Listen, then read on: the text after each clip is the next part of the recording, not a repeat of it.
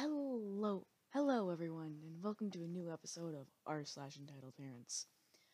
Today we're not going to be reading on that subreddit, but instead we're going to be reading on r slash true scary stories. So these my sister picked out for me very generously, and um, picked out five again. So kind of excited to do this. Um, for the first story's title is Creepy Middle School Experience. The story begins with, when I was in sixth grade and eleven years old, me and my best friend, who is still me best friend many, many years later, had a crazy experience. We attempted the biggest, um, enrollment-wise, middle school in our state. Because of this, half of our classes were in portables. If you don't know what that is, it's basically a little single-room trailer that you walk outside to get, to get, to get to and have your class. We have several around our school campus. Class had ended, and it was lunchtime. My friend and I were last to leave. Missus K, our teacher, was still sitting at her desk in the classroom, aka portable, grading papers. We walked back into the school, leisurely, I'll admit, but as we live in a rainy state, it was indeed raining. We didn't go that slow. Um, when we walked to the nearest door in the school, chatting about middle school things, we saw our teacher, the same one we left in the portable, exit out the teacher's lounge door. She walked She walked out and turned the corner to the cafeteria. Uh, me and my friend looked at each other like, what the frick? There were other doors to get into the school, of course, but that would mean a woman in her fifties and sixties, or a woman in her fifties to sixties would have needed to literally sprint to the next nearest door, come in, go into the teacher's lounge, and then come right out in front of us. Uh, potentially possible, but very unlikely. She obviously didn't pass us on the path, as no one else was outside. Also, the path to the next nearest door was still in our visual. We clearly would have noticed something else. We clearly would have noticed someone else walking, let alone running. We were the only ones outside.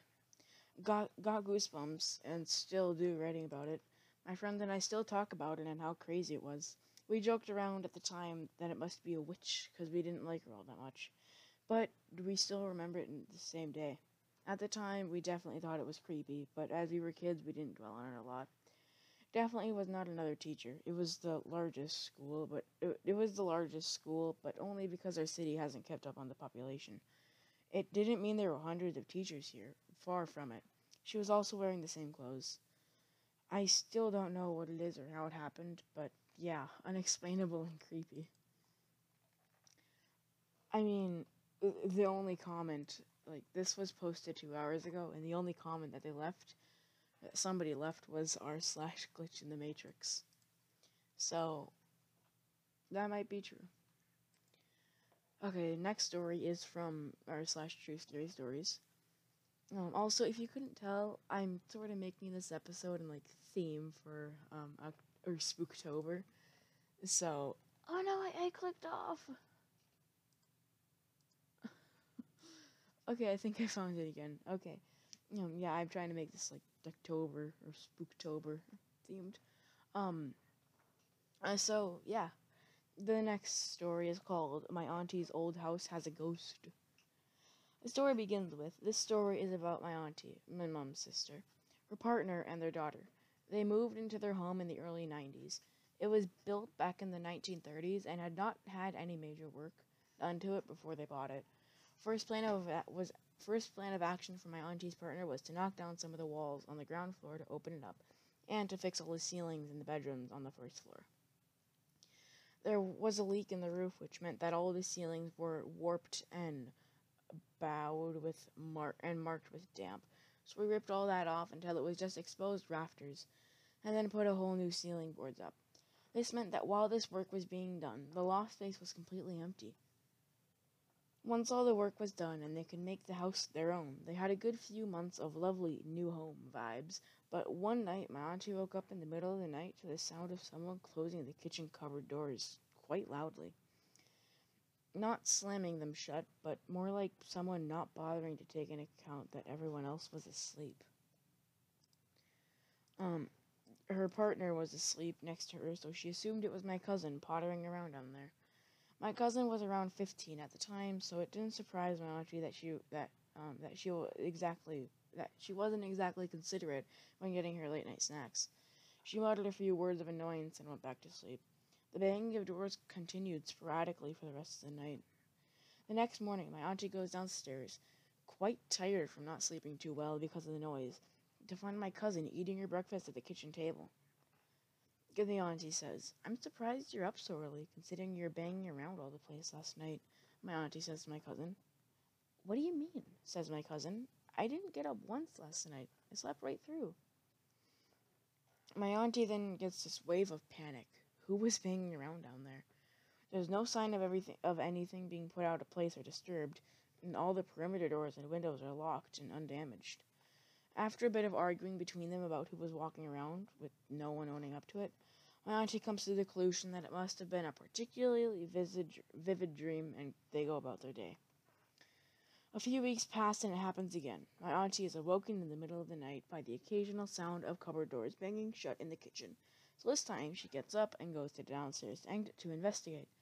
Nothing. No one is awake, and nothing looks out of place. My auntie is being carried through the house because it's always much quieter at night and easier to hear things. But this gets dismissed when my auntie's partner points out that they are semi, they are semi-detached, and the neighbor's kitchen is on the wrong side of the house for that to be the cause of the noise. Bang is definitely coming from below them, in their kitchen, rather than off to the other side of the house, where the neighbor's kitchen would be. When I, I have to look behind me. I'm starting to get scared by this story. I feel like there's just a ghost behind me. But let's fight. I probably can't see a ghost, anyways. Any, anyways, um, them reading the story begins with anyway. Um, anyway, this carries on for a good while. Every week or so, there comes a night where one of them is woken by this sporadic banging. They go to investigate. Nothing. Back to bed, and it starts again until morning. Now, the quick digression. My auntie sometimes goes to a medium. She goes to see if she can get messages from relatives who have passed on. Sometimes she gets told some spooky, accurate stuff. Other times, it's way off the mark. Anyway, one time she goes to see... Anyway, one time she goes to see one, and this... This is deep during this period of when the banging is going on, but she doesn't mention any of this to the medium. She was very careful to not say anything or give away any visual clues to whichever medium she's seeing, because she wants to believe and all that, and doesn't want um that niggling, niggling doubt that she fed the medium answers. She's got a great poker face. The medium is talking to her about her messages they're receiving, stuff about her career, her partner, which turned out to be which turned out to be true, cheating dirtbag, and then the medium randomly starts talking about her house. Oh, she's been there for a while now, but there's something, there's someone in the house who is not happy. Someone who doesn't like what they have done to the layout. And my auntie is confused. She assumes that the medium's talking about her partner, or my cousin. But the medium continues. "Check the loft," the medium says. "There's something in the loft." Now, this creeps out my auntie even more. She knows that nothing is in the loft. They'd never gone up there since moving in, because everything was put into the garage when they arrived, so that her partner could redo the ceilings, and if they have never gone round to moving all that stuff from the garage to the loft, Christmas decorations, et cetera. Okay, getting away from the story real quick, um, I am seriously scared. I feel like I just heard something. Um, I, it's probably my cat, but I, I feel like I just heard something. I'm kinda scared. Anyway, the story continues with, so she goes home and tells her partner about how there's supposed to be something in the loft, but not about what she was told about him cheating on her one day. Self-fulfilling, self-fulfilling prophecy and all that. And she gets the ladder and goes up there. There's a period of quiet while he looks around and with a, with a torch, and then, holy crap, he comes back down the ladder clutching a piece of paper. "I found this lying on one of the rafters," he says. It's a photograph. A black and white photograph of a woman in her fifties, and she looks like mad in this photo, very stern. It gives them all the creeps, especially when my auntie's partner insists that there was no way it could have been there when he found it, as it would have been seen back when he was redoing all the ceilings. They cannot work out. They cannot work it out, so my auntie rings the old owner. They have a chat, and my auntie describes the woman in the photo. The old owner is able to deduce that it's a picture of his mum. Turns out she died in that house back in the eighties, and he inherited it, and it continued to live there until he sold it to my auntie's family. This now gives my auntie a serious case of the heebie-jeebies. She puts the phone down and then says out loud that she's sorry if the new layout isn't to the old lady's liking, but they just have to get on with it now.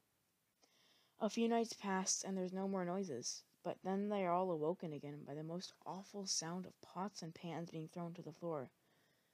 They run downstairs, but there's nothing to account for what just caused the noise, but my auntie describes it like no noise she's ever heard before or since. Just awful. She scans the kitchen counter. "Where's the photo of the old woman?" she asks. Her partner tells her that he threw it away that morning. My auntie erupts. "Get that photo out of the bin now." He, he dutifully retrieves it. She tries to smooth out the creases and apologizes out loud. The photo is put in one of the kitchen drawers and they go back to bed. Okay, yet again, I am getting the chills, and I I hate this story, but my sister picked it out. Kind of have to read it. Um... Also, I do realize it's been ten minutes, and I still have three more stories. Anyway, the story continues with, after that, my auntie would still get woken up every now and then by the sounds of cupboard doors banging, but she never went to investigate. Just the old woman voicing her displeasure again. They moved out a couple of years ago and left a note to the new owner saying to leave the photo in the kitchen drawer. Oh, okay, so the first comment that I see is, "There is no such thing as ghosts. Read a book to understand what you were dealing with." Okay, um, that's the second story, and now the third one is called Creepy Story. The perfect title, absolutely perfect title. Story begins with, in twenty seventeen, me and my friend Ethan went to an abandoned place that used to be an asylum. We like to explore abandoned places. It was in Epsom, Surrey, England, if you want to see for yourself. Pretty much because I was staying at this house, we could stay out late, and as his parents weren't strict at all, we walked for about an hour and arrived to the place. It was big, scary, and ripe for exploring. Oh, oh my gosh, I... I'm reading ahead and I get the chills. Um, anyways. Yeah, um. Story continues. I I'm just gonna keep on saying that. I don't I don't care if it annoys you guys. um. Pretty much because I was... Oh, wait. Um. It was big, scary, and ripe for exploring. So we did. We went... So we did. We went...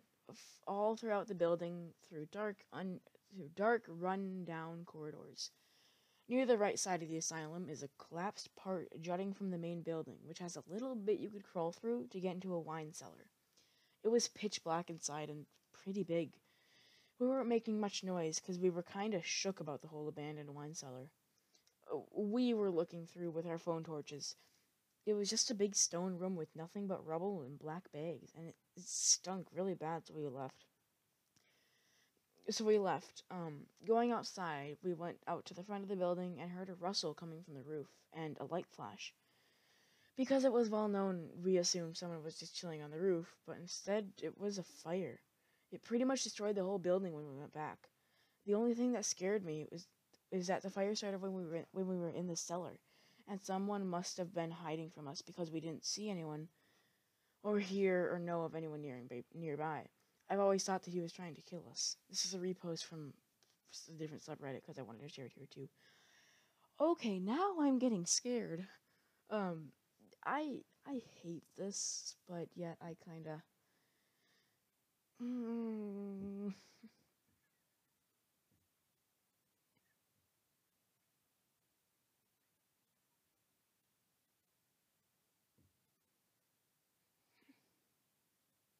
Yeah, um, I'm kinda scared now, but luckily I can always just go over to my sister if I get too scared. Um, anyways, next story. I went to a serial killer's lair. Okay, um, one moment, I I'm gonna pause the recording with a single snap. Okay, and I'm back. Um, my sister didn't want to read this. Okay, um, story begins with, "Hello, Redditors. Here is a story I have never told anyone, partly because elements of the story are just not appropriate in most social situations. As a result, I've locked this away in my memory and I rarely ever think about it. Okay, it already says fair warning. Um, this story does involve some sketchy um situations, but not, but or some sketchy um sexual situations, but do not describe any actual sexual acts. That's what it says I should read out, so I'm going to. And another disclaimer. I am completely aware that this story involved me being very stupid and careless. I am not going to inject these acknowledgements into the story, but rest assured that in hindsight I am aware of the foolishness that took place, and I don't need to be chilled on that topic. Now, where to begin? The year was approximately nineteen ninety-eight or nineteen ninety-nine. I was a young man in my early twenties, living in a medium-sized city, a medium-sized city in the Midwestern U S This was sort of an in-between transitional time for people, where most populous areas we had enough respect to live openly, but there was still plenty of people who did not like us. It was well before the invention of smartphones, and the internet was still in the early stages of mass adoption. There were large communities online, but it was not yet at the point where most Americans were online. Online socialization consisted of chat rooms hosted by various servers like A O L, Yahoo, or I R C servers, and message boards were still in use by large numbers of people. For, um, um for, oh, I just realized, you keep, for gay men at that time, it was nothing short of revolutionary. Prior to the internet and to the broader cultural changes, gay men had been stuck looking for fun in secretive and or shady places due to the inability to freely express ourselves. In the nineties, it was still somewhat risky, but the internet offered a way to talk freely and and relatively anonymously, without the risk of being outed or worse. For this reason, it really took off in the, um, I'm just gonna say G, in the G communities, and G-men were really large part of the user bases for these social platforms. Suddenly very easy and rel and mm, easy and relatively safe for find dates f to find dates, friends, or just friends, I'm just gonna say, and it quickly became the norm for a lot of G-men. On the other hand, being such a new communication tool for most people, we were sometimes blind to the risks. Being an attractive man, young in my prime, I made the liberal use of using online communities to find dates. That is to say, I had plenty of hookups. My city had a decent number of chat rooms and personal message boards, and I had mostly great experiences. I met the typical assortment of good of good people, um, weird people, and weird, more weird people that you would expect. Um... They weren't a word I can't say by most standards, but suffice to say that a... I can't read that either. Um, could generally get a lot more dates in your... T okay, never mind. Can't read that entire paragraph. Skipping it. At some point during this time, it had been a brief chat on a message board with a guy from my city. I forgot his screen name. It's been over twenty years, so let's call him Slim Guy sixty-five. This back and forth had happened on a general thread in the G section, not in private messages, so it was visible to anyone who chose to read that thread. Nothing had come of it, but about a week later, I received an email from an unrecognized address. The email basically said, "Hey, I'm I'm not G, and I don't agree with the, with the G lifestyle. I'm here because my friend met this um, person from the message board, and the guy really hurt him. I don't want to see this happen to anyone else. My friend just tried to tell the police, but they wouldn't do anything. I see you were talking to him, so just be careful and stay away." Okay, I mean, that's strange, but what does this person mean by really hurt him? Was his heart broken? Did he get beaten up or, vers or verbally abused, or what? I responded to the email asking for clarification on what exactly happened. I never received a response. I was slightly weirded out by it, but on the other hand, it's an anonymous email from someone who doesn't ex who doesn't respond and is vague about their warning. This could be anything. It could be from some disgruntled ex trying to mess with the guy. Could be a real warning about um about someone. Can't read that. Could be someone trolling who doesn't have anything to do with anyone. I kept it in the back of my mind, but pretty much shrugged it off. Um. Oh my gosh, this... How long is this thread? This is gonna... Okay, I can't read this. It's too long. Holy crap. Well, um... yeah, this is, like... way too long. Um... Sorry, but I have to skip it. Um... Mm. Next one is called a Ouija board experience. One night, me and my coworkers decided to play with an Ouija board outside of work. We talked to a girl named Quinn, who said she was a demon. She seemed pretty cool till towards the end of talking to her. We decided that we needed to head home because it was like two a m, but she wouldn't let us say goodbye until we promised that if we ever used the Ouija board again, that we would talk to her. About a week later, the place where we where we worked caught on fire. So a few days after that, we go to the lake, and we use the Ouija board again and ask for Quinn. We asked if she started the fire, and she told us that she did. Then it seemed like Quinn got scared or overpowered, because the board started acting up. Spelled... okay, I can't really say that. Yeah, I'm getting scared again. I keep on feeling like there's something behind me. Um, spelled something and started counting backwards. We quickly said goodbye and moved the, and moved the planchette to... Um, goodbye. About two weeks later, I was driving to my friend's house. I should mention this friend was a girl I was seeing at the time, and she was she was cheating and using me. I did not know this at the time. I guess Quinn knew because she seemed mad, protecting and jealous when me and my friends mentioned this girl's name the first time we used an Ouija board. So on the way to her house, I hydroplaned and flipped my truck. I have to add the Ouija board. I have to add the Ouija board is in the truck. Some people driving down the road stopped to help get the door open, and I climbed up and out. When the cops arrived, they made sure I was okay, and they said to, and they said they had to write me a ticket just because of the accident. I don't have the ticket anymore because this happened about four years ago, but the address I did the accident was Route six six six, Virginia. Okay, yeah, bye-bye. Um, that was creepy. Can't wait to listen to this again. Yay! Okay, episode's new. I'm sorry. I'm uh, okay. Um, thank you for listening to this new po for this new episode of my podcast, and um, I'm currently recording this at one a m Um, hope you had a good time listening to this, and see you next time. Bye